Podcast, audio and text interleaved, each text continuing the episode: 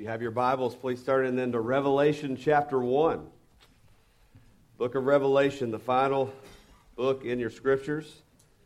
And I believe it can be found on page 1000 and something there in your, in your uh, Bible in the chairbacks in front of you, 1028. You know, if you're looking for a way this year to dive into your Bibles and really read and study them, one recommendation I would have for you is to read the first three chapters of the Bible Genesis chapters 1, 2, and 3, and then read the last three chapters of the Bible Revelations 20, 21, and 22, and see the great story connect there. Uh, as you're turning there to Revelation, just a couple of things. One, I'm not starting a sermon series on Revelation, maybe later. We will be next week starting a new sermon series on Ephesians.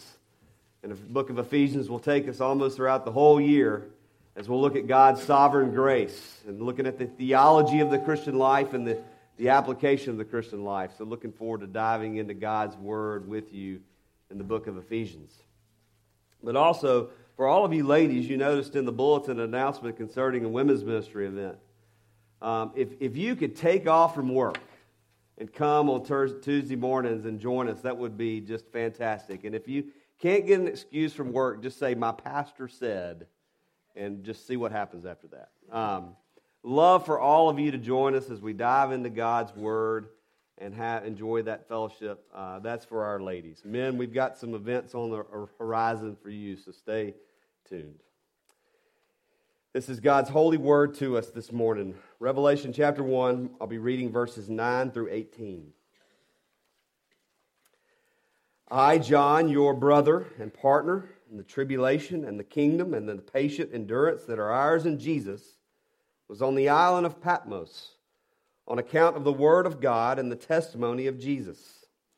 I was in the Spirit on the Lord's day, and I heard behind me a loud voice like a trumpet saying, Write what you see in a book and send it out to the seven churches to Ephesus and to Smyrna and to Pergamum and to Thyatira and to Sardis and to Philadelphia and to Laodicea. Then I turned to see the voice that was speaking to me. And on turning, I saw seven golden lampstands. And in the midst of the lampstands, one like a son of man clothed with a long robe and with a golden sash around his chest. The hairs of his head were white like white wool, like snow. His eyes were like a flame of fire. His feet were like burnished bronze refined in a furnace, and his voice was like the roar of many waters. In his right hand he held seven stars. From his mouth came a sharp two edged sword, and his face was like the sun, shining in full strength. When I saw him, I fell at his feet as though dead. But he laid his right hand upon me and said, Fear not, I am the first and the last, and the living one. I died, and behold, I am alive forevermore, and I have the keys of death and Hades. Look with me at verse 3 in Revelation chapter 1. For God's word says, Blessed is the one who reads aloud the words of this prophecy, and blessed are those who hear and who keep what is written in it, for the time is near. Let's pray. Father, help us to hear, help us to read, help us to keep what is written here in your word. We pray in Jesus' name. Amen. I want you to do something maybe slightly charismatic this morning, okay? So just be careful. Picture Jesus in your mind. Go ahead and get a, a mental picture of, of Jesus in your mind. So as you do that, I want you to ask yourself this question What is your perception of Jesus? How do you, how do you think of Jesus when you picture him in your mind? Well, two very common conceptions or perceptions of Christ that we have are one is a, a man hanging on a cross. And that is something that we focus upon and we meditate upon and think about at Easter time. But we just got done celebrating Christmas. And so at Christmas, we often talk about the baby Jesus, the baby lying in the manger. But should these images, should these perceptions, the way that we think of Jesus, should this be the way that we think of our King and our Savior? What about his glory? What about his majesty? What about his exaltation? Do these things come into your mind as you think of Jesus, as you perceive him in your mind? Do you take these things into account? And if you don't do this, if Jesus' holiness and glory does not come into your mind when you think of them, then I want you to ask yourself this question this morning do I have a reverent fear of the second person of the Trinity, the Son of God, Jesus Christ? Do you have a, a reverent fear, a holy fear of the glory, of the majesty, of the second person of the Godhead, the Lord Jesus Christ? One of the most important questions that we must ask ourselves, that we must consider in the Christian life is how do I perceive God in my heart? You know, how do I think of Him? What is God to me?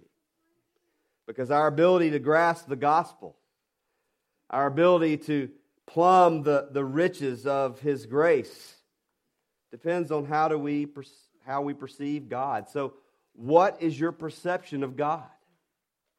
How do you think of Him? The way that we think about God matters more than anything in life. And so, here in Revelation chapter 1, the Apostle John has a symbolic vision of the exalted and glorious Lord Jesus Christ that was given to him by the angel of God. Now, it's, it's important for us to, when we study literature like Revelation here in God's Word, that we cannot take this vision necessarily absolute literally. John's description of the exalted Christ that he sees here, it's the best that he can describe in, in, in human terms. I mean, how do, we, how do we describe heavenly things? It's hard. This vision of the exalted Lord Jesus Christ can only be described by John using comparative language. And that's why, for those of you who are into English and grammar, I'm not, but I've heard about people who are like that. You see all the similes, like and as, as the description of Jesus was given by the Apostle John. So, what John is writing for us here and what he's describing for us here is a, is a picture full of rich imagery and symbolism that's not necessarily meant to be painted. You know, we're not supposed to go and paint an image of Jesus up on the, on the wall and worship it. No, this is a, a picture to be pondered. John is calling us to, to ponder and to meditate on the glorious, exalted Lord Jesus Christ. So, this vision of the glorious Christ given to us is so that Jesus may be exalted that he may be worshiped, that he may be seen as glorious and holy and majestic, so that we may ponder, meditate upon who he truly is. So, we oftentimes, as we've said, we fail to recognize, we fail to glorify the Lord Jesus Christ in his glory and his majesty. And when we do this, we take God lightly and it, it weakens our worship. It gives us a small view of who God is. But we must see as we confess this morning what is our chief end is to glorify God and enjoy Him forever. Worship. Worship is what we are made for. And when our hearts are filled with authentic worship, then we are filled with the greatest happiness, greatest happiness and joy that we could ever know on this earth when we are worshiping the true and living God. And so this passage is teaching us that Jesus is exalted to the heavenly realms and that He is glorious. He is sovereign over all. He is greater than every power and authority that there is. There is no one like Him, no one matches His sovereignty. there is no power greater than the Lord Jesus. And so, a glimpse, a glimpse that we're given here of the greatness and the splendor of Christ compels us to worship him for who he truly is. We worship him for who he is and what he has done and what he is going to do. And we fear him. We fear him in the sense that we are to regard him with the highest honor and praise. And so, after studying this passage, my hope and prayer for us is that this year, every year, every day, that we will not take the glory the Lord Jesus lightly, but we will worship him intensely. And so, knowing that this passage is about Jesus as an exalted Lord, I want us to look at three reasons why we're to worship him in reverent fear. Three reasons we worship the Lord Jesus in reverent fear. One, because of his glory. Two, because of his greatness. And three, because of his graciousness. So there you go to start off the new year, new year alliteration. glory, greatness, graciousness. We worship Christ in reverent fear because of his glory. Look with me in verses 13 through 16. Look at this amazing description here that John gives of the Lord Jesus Christ. Look how glorious and transcendent and majestic, majestic in the grandeur of the one whom he is seeing. He is glorious. The New Testament meaning for the word glory comes from its Old Testament use. So you may have heard of the Old Testament Hebrew word for glory, it's kabod. And the idea of kabod is this heavy, weighty glory. When we come face to face with the kabod, with the glory of God, it's, it's, it's weighty, it's, it's heavy, it's describing someone who is laden with riches and power and stature. And so Christ appears here to the Apostle John in overwhelming glory. And the weightiness of the glory of Christ was heavy upon John when he saw him. He wanted to die, the passage says. And so we see here Jesus is glorious in his transcendence. He speaks here of Christ's supremacy his, his glory. He's transcendent. He's supreme. He's beyond the material universe. He's otherly. He's unlike one John has ever seen. There's no one more powerful and exalted than the one whom John was seeing. And his transcendence is evident there in verse 13 when John describes him as one like a son of man. And that's kind of interesting for us to read. It may be something we don't fully understand. What, is, what does this mean? Is he's like the Son of Man? I mean, aren't we all kind of a son or daughter of man? But this is a title. The title, the Son of Man, is the number one title that Jesus uses to describe himself in the Gospels. He calls himself the Son of Man. And the reason why Jesus does this, and the reason why John says that there's one like a son of man appearing to him, is an Old Testament reference from Daniel and Ezekiel. So let's look at one of those. Hold your place there in Revelation 1 and turn to the middle of your Bible and hang a little bit of a right, and you'll get to Daniel. Daniel's before Hosea. We spent all that time in, in Hosea. Turn to Daniel chapter 7. The book of Daniel, being similar to Revelation, is a apocalyptic literature. And so we have prophecies, we have very strange illustrations and allusions and symbols given here, but this is very biblical for us to look in Daniel chapter 7, verses 13 through 14, where we see the Son of Man show up in Daniel's vision. He says, I saw in the night visions, and behold, with the clouds of heaven there came one like a son of man. And he came to the Ancient of Days and was presented before him. And to him was given dominion and glory and a kingdom that all peoples and nations and languages should serve him. His dominion is an everlasting dominion which shall not pass away, and his kingdom one that shall not be destroyed. Does that sound familiar to you?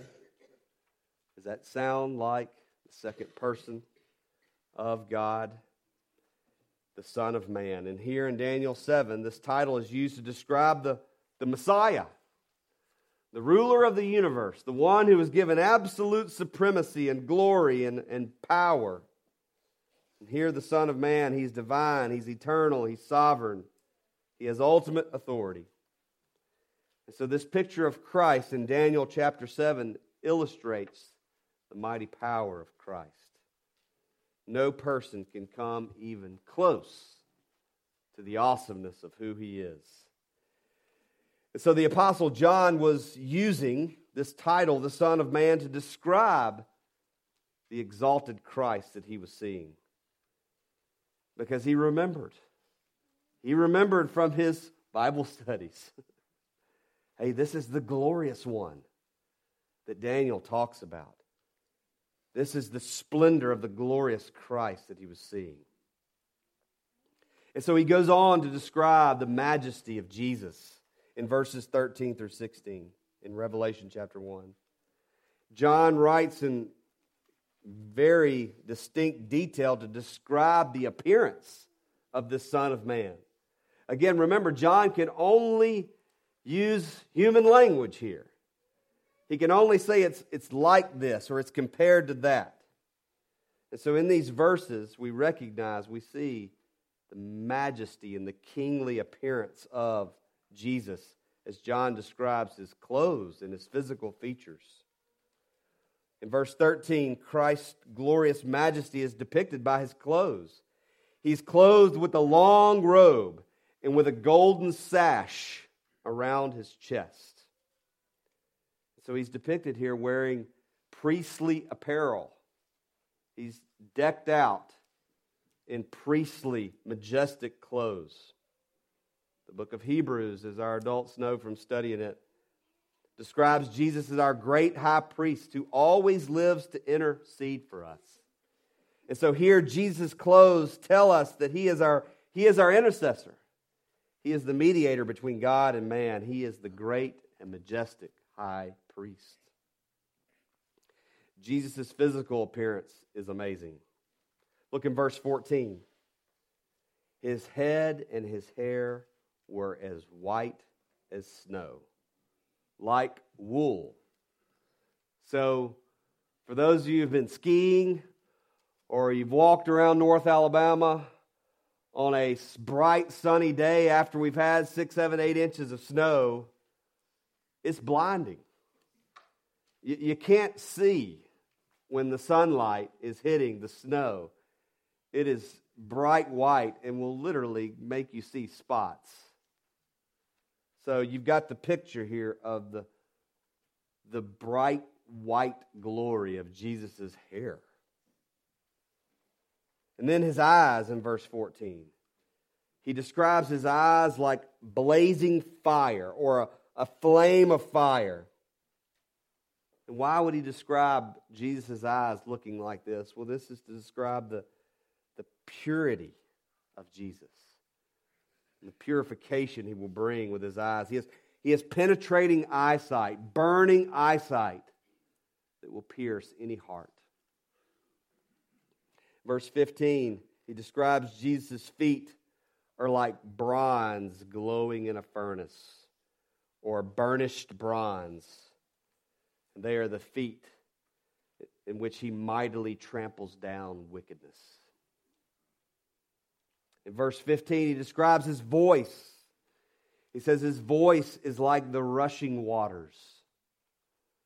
So, if you've been on one of those seashores before where it's not just this smooth, pristine sand, it may be rocks and boulders and rough terrain where the waves and the ocean is just pounding and roaring.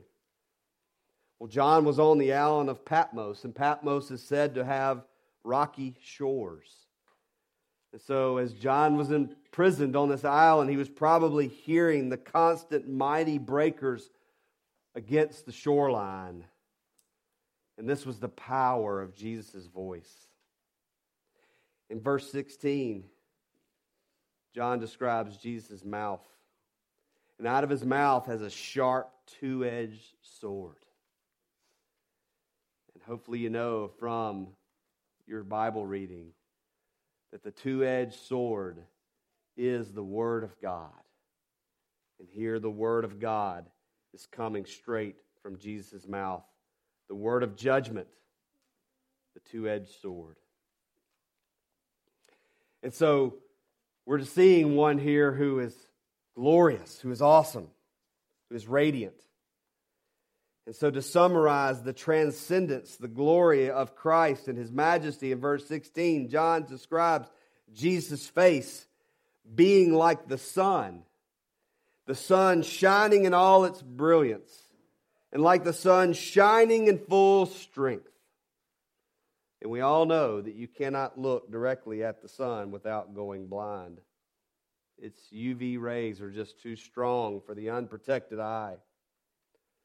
So, in the same way, the radiance, the glory, the majesty of Christ are too intense to gaze upon. In Revelation chapter 21, we read something amazing. I don't know if you've ever caught it. But in the new heavens and the new earth, it says, There will be no sun.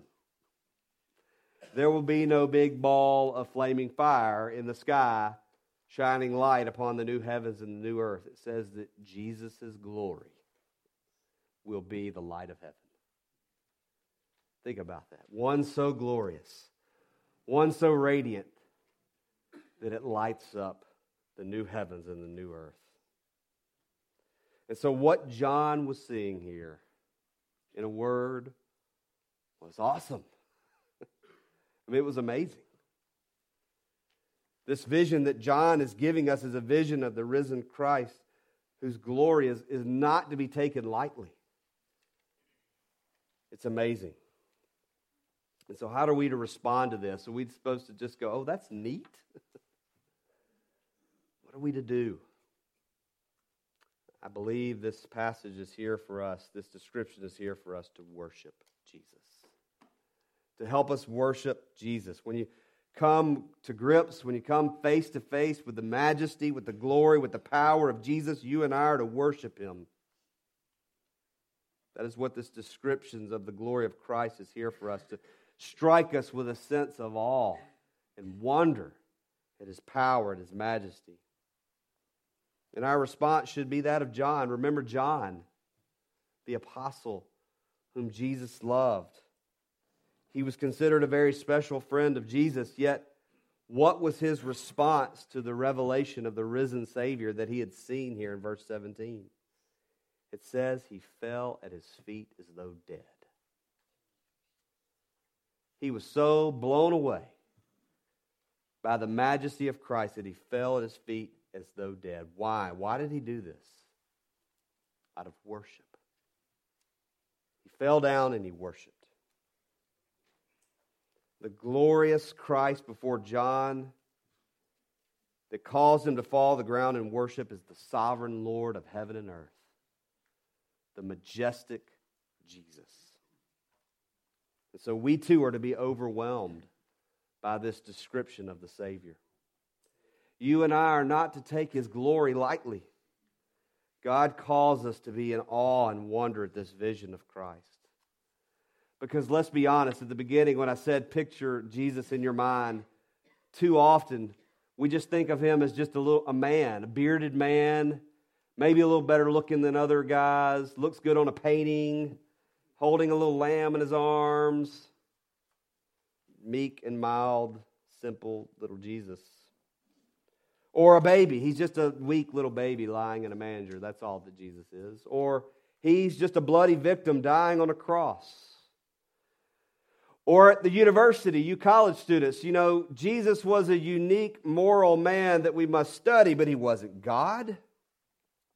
Or even at seminaries, an error of teaching us that he's this intricate subject that you are to study and to master. But those pictures of Jesus is not anywhere close to what Revelation is describing, is it? This is not a guy with a little lamb in his arm. This is a guy of God who is powerful, who is exalted, who is glorious, who is majestic, who is the King, and who is the Savior, who is too wonderful to approach. He's too awful to approach, but too wonderful to resist. As C.S. Lewis famously said about Aslan, he isn't safe, but he's good. So we're to fear God. We're to revere and honor him as king. And this fear is not to be a sense of terror of God as if he's going to smite us down at any moment, but realize that he is glorious, that he is majestic, and that he is good. And so not only do we worship him because of his glory, but also we worship him in reverent fear because of his greatness. John goes on in verses 17 and 18 to continue describing who he's seeing here. We're to recognize the power and the greatness of Christ and see that he is sovereign. In verse 17, Jesus says that he is the first and the last. Jesus is here identifying himself the same way he does, if you look back up in verse 8, as the Alpha and the Omega. These are the first and last letters of the Greek alphabet. And so we see here that Christ is the Alpha and that He is the Creator. He's the Omega and that He is the consummator. He's the completer. He, he is sovereign over all, past, present, and future. And he says in verse 18 that he has power over life and death. He says, I hold the keys of death and Hades. Death is a state. Hades is a, is a place. And Jesus is saying here, he is sovereign over both. We like to think of the devil as in charge of hell and he's wandering around down there with his pitch, pitchfork. Jesus is sovereign over hell. He is in control. He is the Alpha and the Omega. He has the victory over life and death. He wins. And he has the power to give life and to destroy, he says. He is eternal. He says in verse 18, I am the living one. Paul proclaims in Romans 6, For we know that since Christ was raised from the dead, he cannot die. Death no longer has mastery over him. And therefore his existence is forevermore, always until the end of time. He is the God who is and was and always will be. And in verse 18, he says, I am alive forever and ever. There's no time limit on Jesus' life. He does not expire, he lives forever. He is immortal, indestructible, and unchangeable. And so again, how are we how are we to respond to this? We worship. We worship. And we trust him. We trust Him that one that has this power, one that has this greatness, He's sovereign over all. He's the living one. He holds the keys to death and to Hades. He will finish what He was started and He will reign forever and ever. And so we can trust Him. So, last, we worship Christ in reverent fear because He is gracious. He's gracious. This power this authority, this majesty, this crushing holiness that John was face to face with, didn't just stop there. Because in verse 17, we see the grace of Christ in his restoration, his affection, his comfort. With affection, the majestic Lord Jesus Christ comes to John and he lays his hand upon his shoulder. Remember, John is dead like. He fell at his feet as though dead. He's, he's lying prostrate. He's mortified at the glory of the Son of Christ. And Jesus places his right hand on John to demonstrate his affection and his love and his grace. And then he restores John. We could assume that because Jesus touched John, he's no longer mortified. He's given life by the grace of Jesus. And this is Christ's ultimate display of grace toward John. He says, Do not be afraid, John. Do not be afraid. Again, John is petrified, he's mortified, he's scared to death by the glory and the majesty of Christ, and yet Christ comes to comfort him, telling him not to fear. He restores him by his grace. Can you imagine this? Can you imagine the fear and shock John must have been feeling at this glorious Christ whom he was seeing? And can you imagine that the one that was causing you to be scared to death coming and laying his hand upon you and saying, Do not fear. It is I. I love you. I died for you. I am the glorious one, and I live forever and ever and ever. And so, what is to be our response again to this grace that Jesus shows John? Again, we're to fear Jesus out of reverence and worship because he will blow you away with his glory. But fear not, because his grace is the only thing that can keep you from falling dead in his presence. And so, when you begin to grasp the glory and the majesty of Christ in the gospel, Jesus comes to you and he says, It is I who gives you life and breath and everything else. Look at me. Do not be afraid.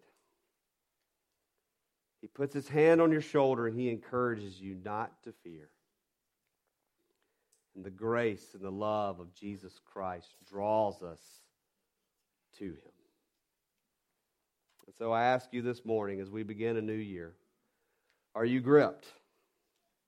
By the glory, by the greatness, by the grace of the Lord Jesus Christ? Are you marveling at how awesome He is? And are you, are you seeing Him for who He is? Do not take His glory lightly. If you've been taking the, the glory of Jesus lightly, if you've been convicted this morning that you've treated Him as just a mere man, as is someone you could just kind of keep there in your hand and you've been treating him lightly, then pray. Ask God to change your heart and reveal this glorious Christ to you. And if you have not considered Christ as your King and as your Savior, then I invite you to do so. Be reconciled to God, repent of your sin, and go to the glorious risen Savior. See Jesus as your King and Lord. Bend your knee and worship the Christ who is not only glorious, who is not only great, but who is gracious. Let's pray.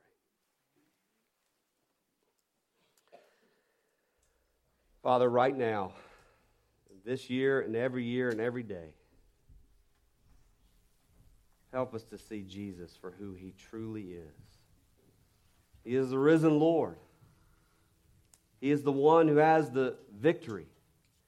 He's the one who appeared to more than 500 people and showed himself to be alive and who lives forever